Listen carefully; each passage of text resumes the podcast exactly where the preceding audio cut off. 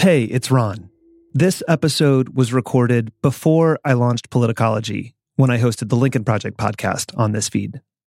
If you have questions, comments, or advice, you can reach us at podcast at politicology.com or find us online at politicology.com. Enjoy.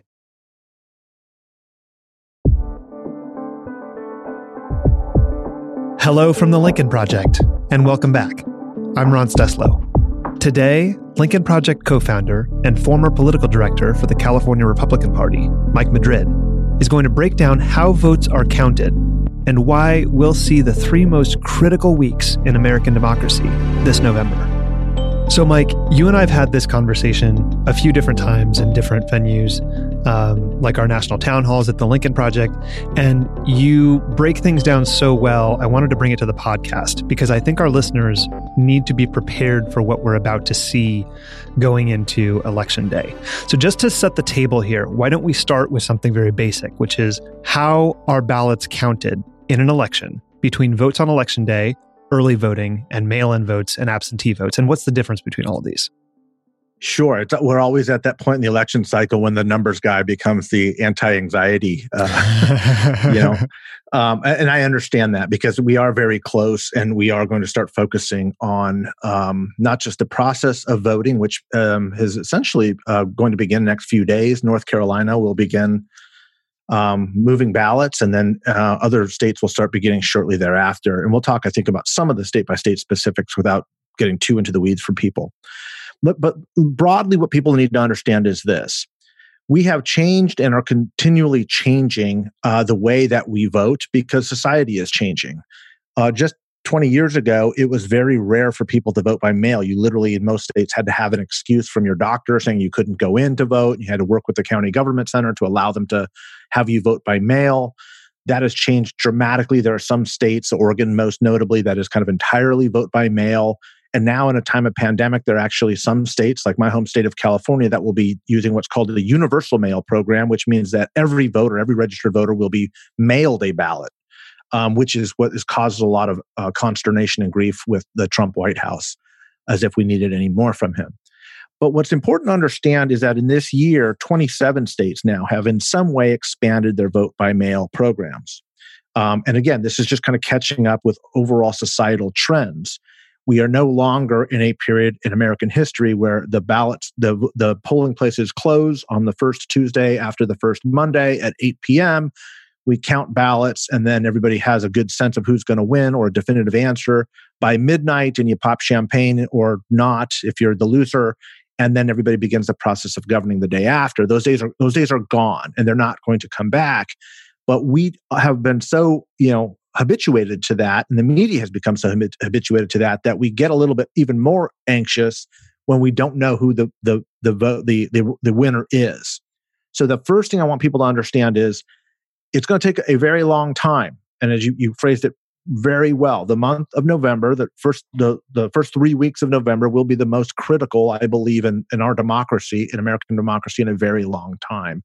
And so I want people to understand that this is an overall societal trend before we get into the nuts and bolts is states have been continually looking for ways to engage the process and meet voters where they're at to allow them to vote in a myriad of different ways because we're no longer a society that you know universally comes together and everybody brings their kids and shows them how to vote and, and we don't learn civic participation that way anymore.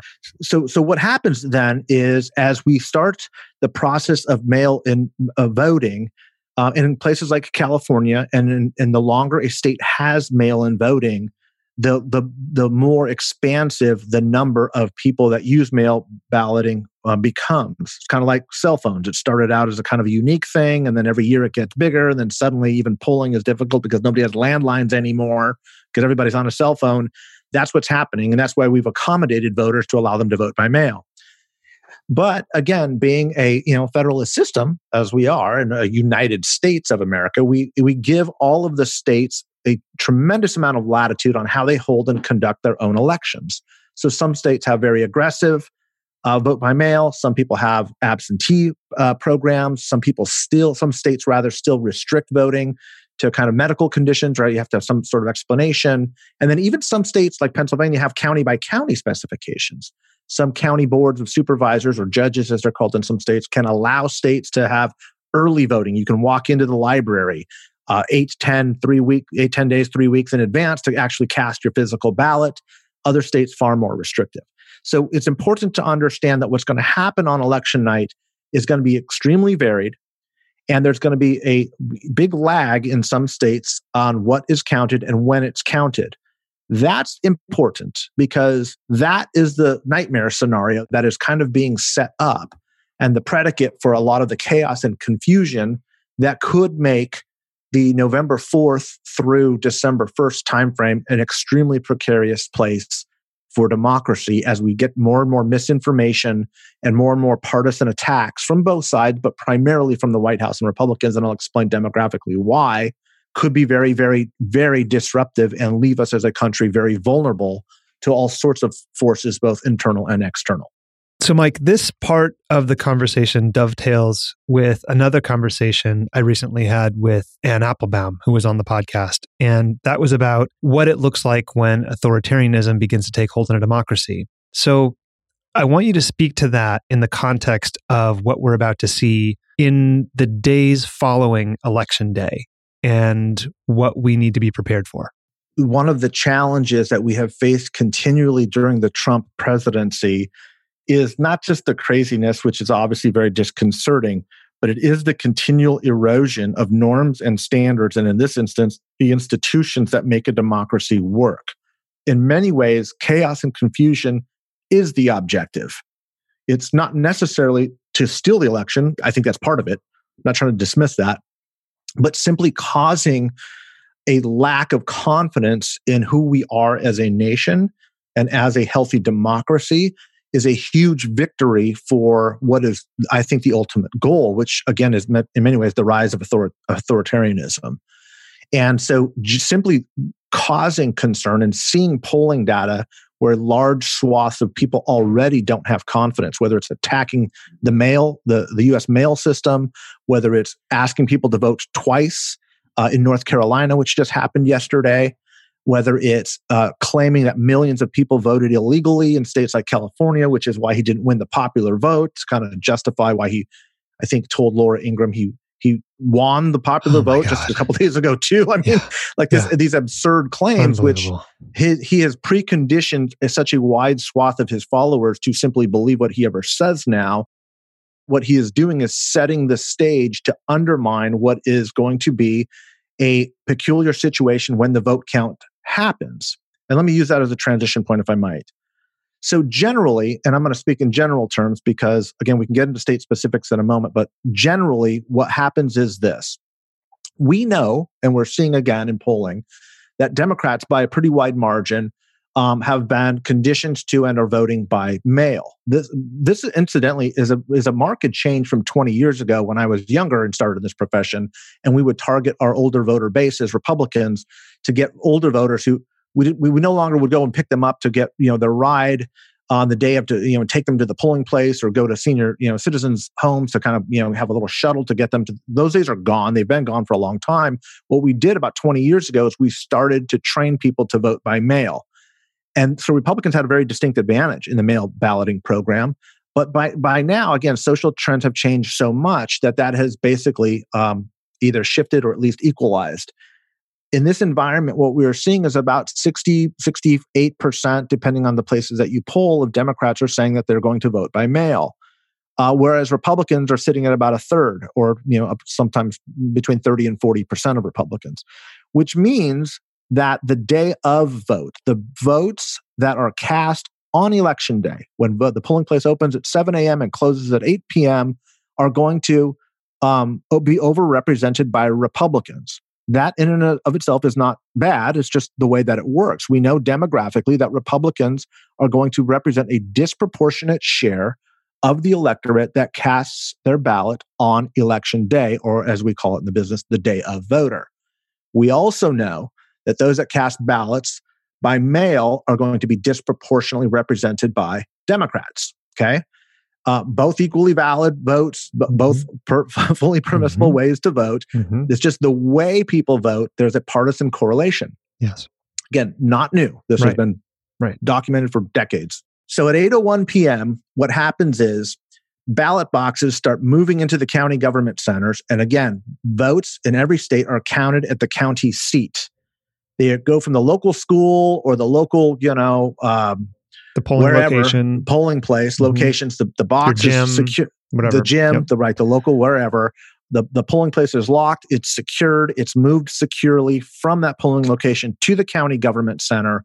And then they rapidly have systems because they've been doing it for decades uh, available to take those votes and uh, process them very quickly and then do those counts. And so between 8 and 10 p.m., we don't see a lot of activity, but at about 10 p.m., we start to get a lot of activity and the counts start coming in from the counties and we can start see results coming in in real time on the East Coast. This is where you can start seeing like the North Carolinas. And the um, you know Dixville Notch, of course, is the famous one in New Hampshire that starts. You're going to see New Hampshire, the Mid Atlantic states, the New England states, and then Florida will start coming in, and then you're going to start getting a picture demographically of what is happening across the country. But you won't know for certain until, of course, all these votes come in. So those are the vote day of votes, and that's um, where, where the problem comes in. Is as so many more states have allowed for vote by mail, what then is going to happen is all the ballots that do come in mailed into the county government center um, are held in a secure location with a few states as an exception. Very few states actually been, begin counting and processing ballots until election day closes the ballot the balloting precinct places close on election day. And that normally happens after the day of votes come in and are processed okay? That's very important to understand is ballots when they when you mail in your ballot it's not counted. It's held in a select storage locked and secured place until all the day of votes are counted and processed okay? Now so what that means is the republican votes by and large with some small exceptions but by and large the republican votes are going to be counted first the the votes that skew Democrat are then going to be counted after that, and therein lies the dilemma. Mhm. Is once we get the Mhm. first full round of votes counted, and you know if you're watching at home, and I'm sure most of America will be, and it says 68% votes counted or 78% of precincts reporting, most of that is the day of vote. As it starts to come in, you start to see other uh, votes come into the process that start to change the count and it skews towards the Democratic Party Mhm. demographically. There's a demographic, mathematical, historical reason why this is happening. Mhm. I'm sorry to, to drag this No, out, but I this think is it's really everyone needs to understand this is what's coming. Okay. Yeah. So this is what's coming. So there's a very good likelihood, in fact, more likely than not, that Donald Trump will have an electoral advantage in a number of battleground states by two, three percentage points, even that wide. But when all of the votes are counted, and Meaning again, on election night when the votes start coming in and not just counted but being reported, he will have Precisely. an advantage on election night and the morning after. precisely. So, and that's an important distinction too. Mhm. So every day there will be a new count as these vote by mail votes come in. And every day they will likely benefit the Democrats by polling averages would suggest 60 to 68%. So Democrats, Joe Biden will start closing the gap every day. And this is where the misinformation campaigns are going to find a really receptive audience because Trump is conditioning his people to believe that there's people going to be st- the deep state or QAnon or whatever Mhm. is stealing the election. The QAnon's on his Yeah, side. Don't forget. Q, yeah, QAnon. Oh, I'm sorry. Yeah, I don't even know how that conspiracy theory works. I don't know who QAnon's working for anymore. But yes, knows? so who knows so so yeah so the election count will come in um, every day and it will until they finish counting the absentee ballots the likelihood of that vote counting is quite large. Now california has millions of these so it takes you know a month and a half to count all of these votes. In places like wisconsin uh, far less. You can probably get it done in a week or so. So why then great great question to ask is why does it take so long to count the vote by mail ballots when it only takes six seven hours to count the day of ballots? Yeah. it's a good question and here's the answer. The answer is there's a signature verification that goes on. When you vote by mail you have to sign under penalty of perjury that this is your ballot that it's sealed correctly and you sign depending on most states usually one or two places on the outside of the ballot. And then what happens is as as uh, workers at the county government center have to literally look at a digital signature from your voter registration card whenever you registered, whether it was two months ago or 20 years ago, and match the signature to verify that, right? And so, mm-hmm. actually, this in many states, this is actually a stronger verification process than not, which is why we know vote by mail is it's so secure. secure. Right. It's more secure the right. day of, right? right? So not only are there no problems, it's more safe and more secure. So each, literally each ballot is verified against the voter file, the registration file rather. And so, um, and then if it matches, they put it in a, in a, in a bucket to be counted. If there's an issue, they put it in a bucket to, to look at further, you know, let's, yeah. let's look at this one further. Yeah. And so that's what takes so long is they literally go by every ballot. On the day of vote, that has already happened. When you already count, when you already pick up your, your ballot at the gym, that's already happened. So it dramatically speeds up the process. So that's why vote by mail takes days longer depending on the size of the count and the volume of the vote by mail, especially when 27 states have expanded the franchise in this way. They've never done this before. And so, presumably, it's going to take a little bit longer if you want to get an accurate count. And the goal should always be in an election to have an accurate count rather than a speedy count. So there's an extra layer of security with vote by mail. And yet, that is the mode of voting that the president has been attacking as not secure, unless it's in Florida or wherever he wants. Yeah, if it benefits him, then of course it's safe and it's secure. If it doesn't, and demographically, we know vote by mail now benefits Democrats because that's the way people are able to vote. Keep in mind, the hardest time you could possibly pick to have people show up and vote, especially if you're an essential worker or you're an hourly worker or you got two jobs, is on a Tuesday, in the middle of the week on a Tuesday. It's like the the most difficult week, and I'm not suggesting that was why it was begun. Maybe it was, maybe it wasn't. But the bottom line is that's where it's at, and that's the way we have voted for 200 years. So we've kept this old system. But the middle of the week, especially if you are a working person uh, or a single mom with two jobs, it's it's hard. Which is why vote by mail has become so um, commonplace now. It's becoming increasingly commonplace as people are are you know we're a mobile society and people are looking to vote by mail. this is a lot. It's a lot. He's been setting the stage for this kind of change in the election results of being a sign for fraud. So, what kind of impact do you think that is going to have on the election? So now let's talk tactically, right? So uh, I'm hoping everybody's following still and, and, hasn't gone to sleep yet. The nerds are with us on this one. The nerds are with us. Hang yeah. in there, nerds. The next step is what does this mean tactically, right? Well, let's look at some of the states. For example, Florida is a pretty early counting state. Um, and in fact, some of these states allow counting early um, Florida begins actually the verification, not counting the vote, but they begin matching signatures on October 12th to speed up their process. Okay. So they don't open the ballot. They just match the signatures to move the process along for two weeks prior to election day so they can then process those votes as fast as day of votes and in fact, sometimes faster because once the ballot closes at 8 p.m., they're not waiting for the ballots to come from the local gym. They've already got them there. So Florida historically has a very early reporting system. Now, that's important because Florida is a key state in the electoral map. If Joe Biden wins Florida, he has a 97, 98% chance of winning the entire race. And if he wins that state, and he wins another state like a North Carolina, the race electorally is essentially over. He can lose every other state in the Rust Belt. You know, I mean, within reason. I mean, we're talking about he's got to still win Virginia and some of these other things, but he can lose every other battleground state and still gets to 270. That's important because if the race is not as contested and he wins by a clear majority in some of the early counting states, the chance of violence and civil unrest and rallying his people to action is diminished because even if Wisconsin is is um, threatened by this process or Pennsylvania becomes problematic, it doesn't matter in the map to 270, and I think less people will get engaged or incited to this type of of anger and false if he outrage. Right. If he wins Florida, and Florida is an early reporting state, so does that mean that they will report mail-in absentee votes on election night. They'll be prepared to do that in their in their initial most of them reports. Yeah, because they match signatures earlier. And they're one of just a handful of states that does that. Yeah. Like, remember I said earlier, is most states begin the process, like they literally just get them and lock them up immediately into a secure part in the county government facility and don't touch them until until election day closes.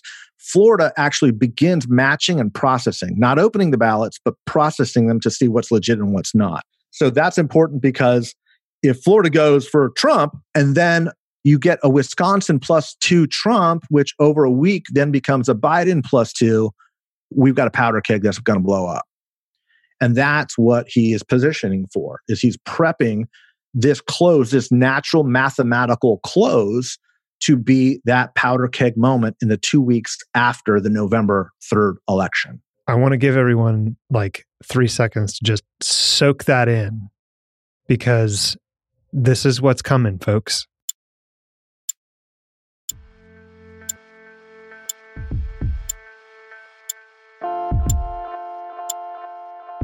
Mike, we've seen the term pop up calling this phenomenon everything you just outlined.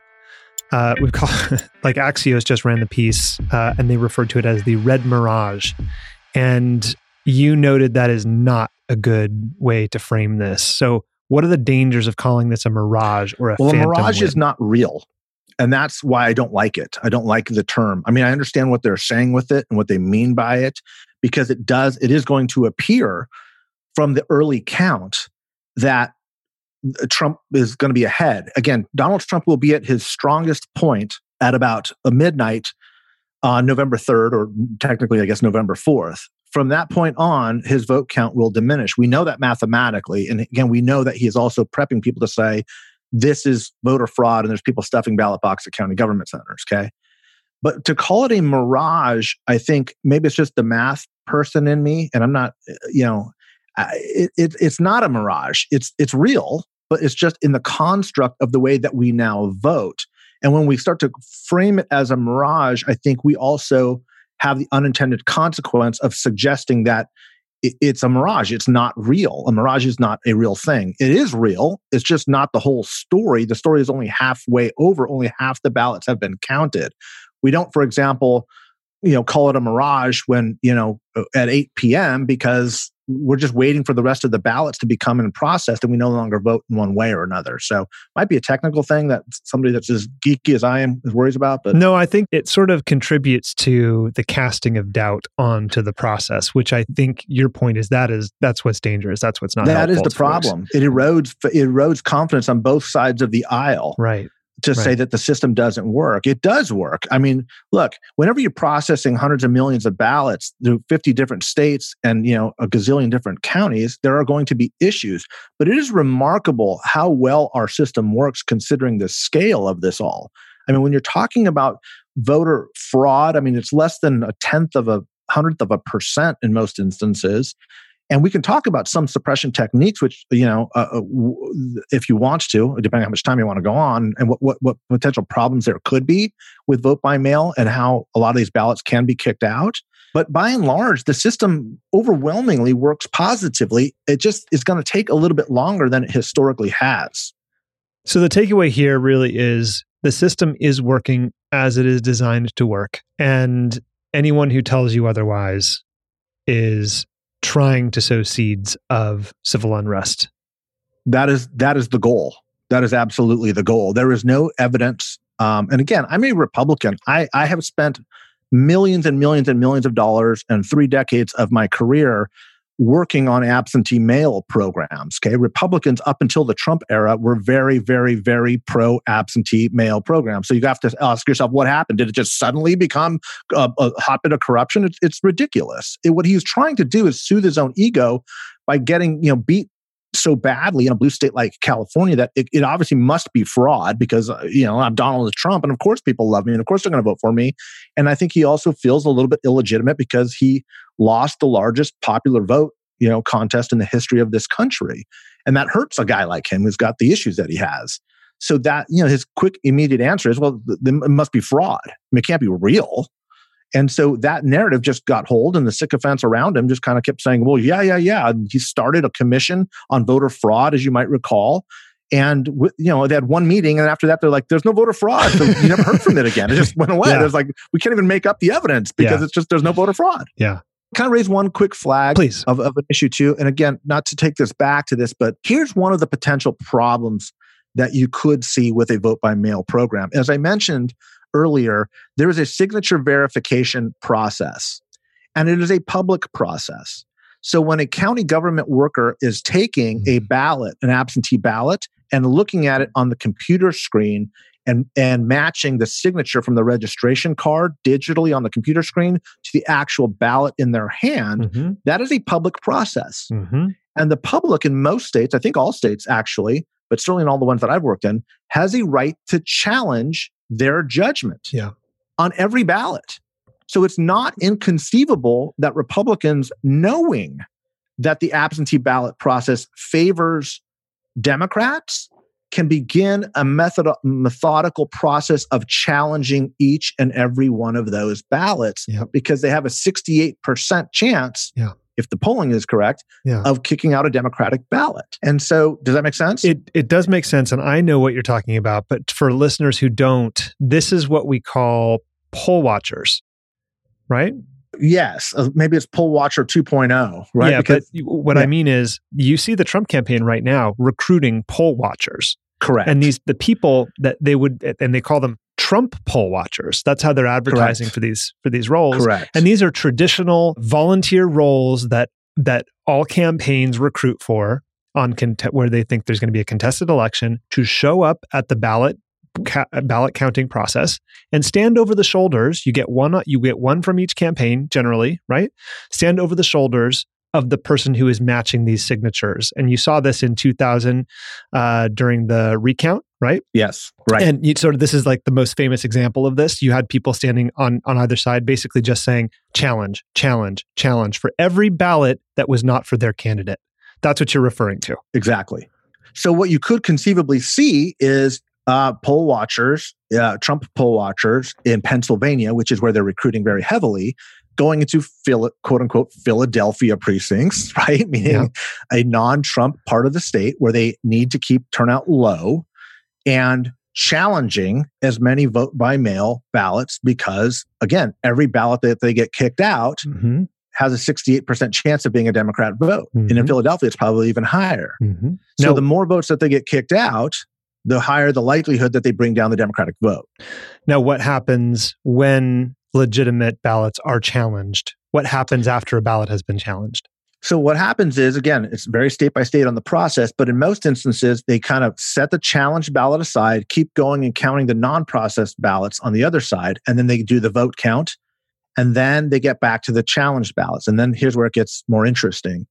Usually what happens is there's a panel, again, all in a public process of people, kind of like you saw in Florida, determining whether that ballot had a hanging chad in the Florida instances or not. Does that signature match or does it not? Mm-hmm.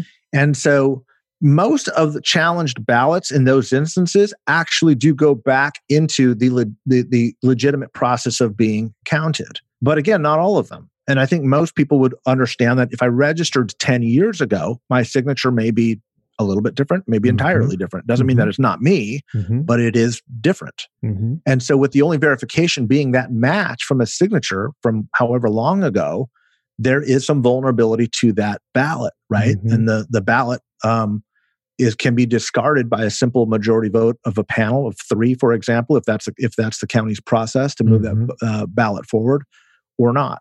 And so a, a suppression technique is to simply challenge as many ballots as possible just to try to get a handful of those votes kicked out. You do that statewide in a place like Pennsylvania, you can move you can move the needle. It's just worrisome. There's a lot of discussion about voter fraud, right? And, and because I think people are losing confidence in the system because th- that's that's what the president is trying to do. Yeah. yeah.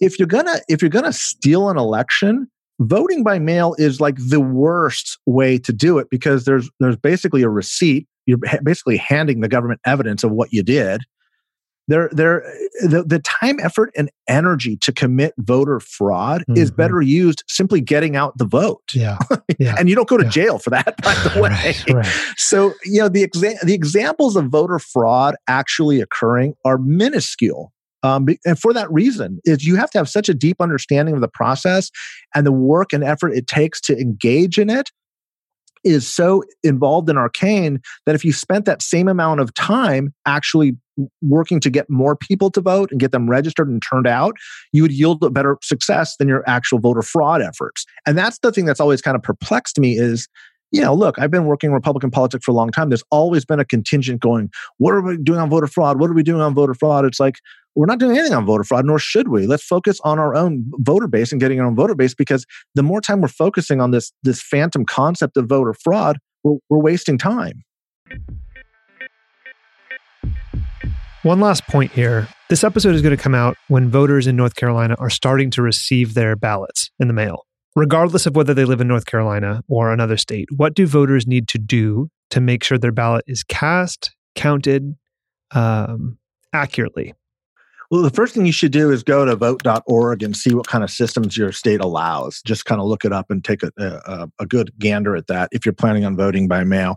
If you're going to vote today of, you know, give yourself a little bit of extra time because I think it's going to be very, very heavy turnout. We might have, I think David Wasserman predicted we'd have 150 million voters for the first time in American history.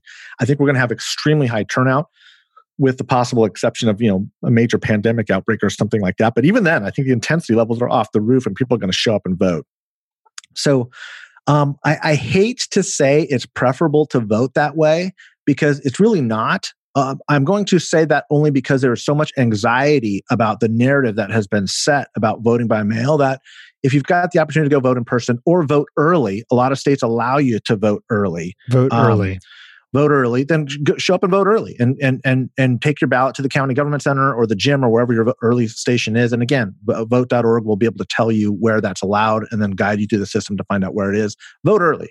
Uh, just get mm-hmm. it done, get it out of the way. Mm-hmm. If you're going to vote by mail, also vote early. Do your homework early, learn about the local issues, who you're going to vote for down ticket, and then cast your ballot and then, you know, cast it within a week or so of, of receiving it and you should be fine. If you get into within a week of of voting um, by mail, try to just take the ballot into the polling place. And again, mm. I'm saying that without being alarmist. I also don't think it's that big of a problem if you mail it in four or five days prior. And I know that people are going to kind of light me up on Twitter for saying this, but it's probably not going to be that big of an issue. Having said that, um, be you know err on the on the side of caution and safety. You want to make sure that your vote um, is in fact counted if you get into that narrow window of three days prior and you haven't voted, and I'll be honest with you, I've been a permanent absentee voter for 20 years. I, am so busy on campaigns, I forget to mm-hmm. vote until the last weekend before. Mm-hmm. And I'm like, oh, I got, I got to vote now. I'm talking to millions of voters. yep. Oh, I got to vote. So I end up driving mine into the county government center every year, like clockwork. Yeah. I end up taking yeah. mine in in person, yeah. and it's not that big of a deal. But that's what you should do if you're within that three day window. If you find yourself on Saturday prior to the election, uh, plan on driving it into the ballot box or the polling place on uh, Monday if they allow early voting. Or if you can't, then you can take your absentee ballot in to your polling place, and I think virtually every state, and hand it off there. And if not, they will destroy your absentee ballot and give you a, a vote day of vote um, to a ballot to turn in. So just early, just vote as early as you possibly can. Do your homework, do do your research. Um, um, if not, then you know set aside an hour to get in front of the internet and sit down with your ballot and your your ballot pamphlet and walk through the issues and cast that ballot as early as you possibly can.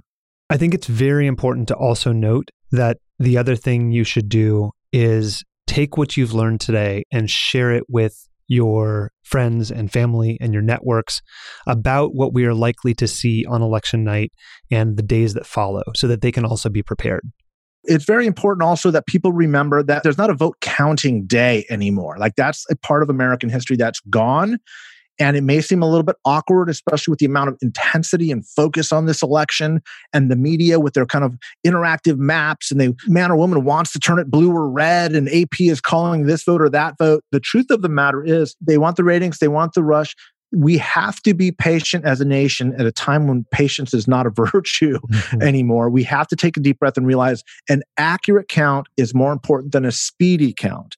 And the more votes that are cast, the greater the likelihood there's going to be a Biden win. So there's going to be a lot of noise, a lot of noise mm-hmm. as all of those ballots that are sitting in county government centers are come come in and are processed. Um, So you need to be vigilant. You need to be patient. You need to uh, keep focusing on messaging and talking about the imperative having the integrity of the election matter and every vote counted through the right and appropriate process. Voting by mail has about a 1% um, invalidity rate, 1%. And most of those be, are a result of either signatures not matching, an unfilled signature space on the outside of the envelope, oftentimes an unsealed envelope arrives and they cannot count that because it may be tampered with.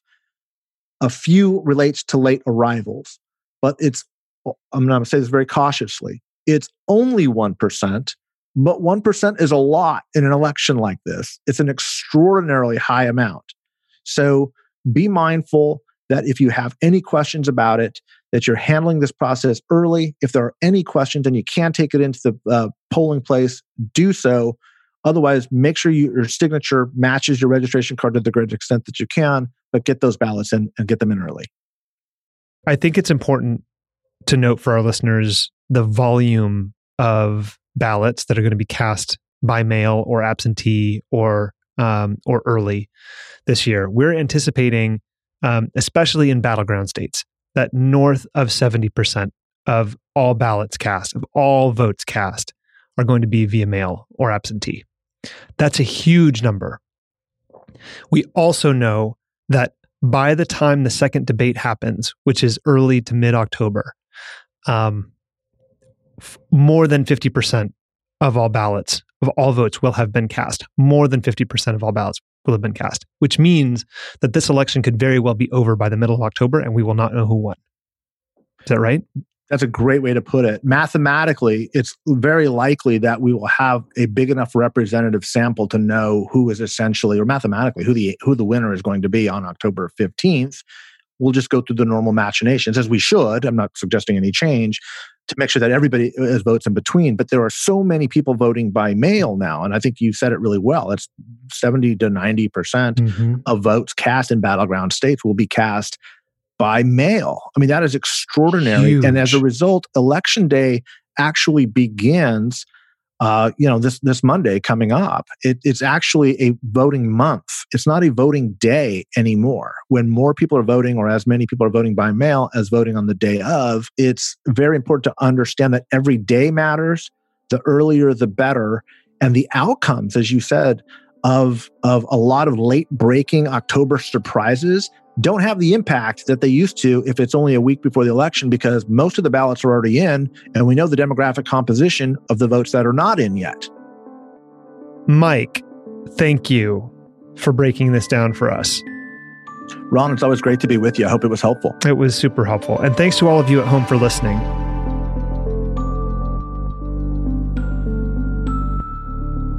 This episode was recorded when I hosted the Lincoln Project podcast on this feed.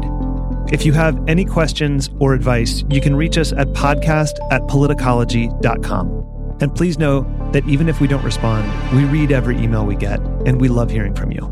If you enjoy the show, it would help us if you could rate and review us wherever you get your podcasts. I'm Ron Steslow. I'll see you in the next episode.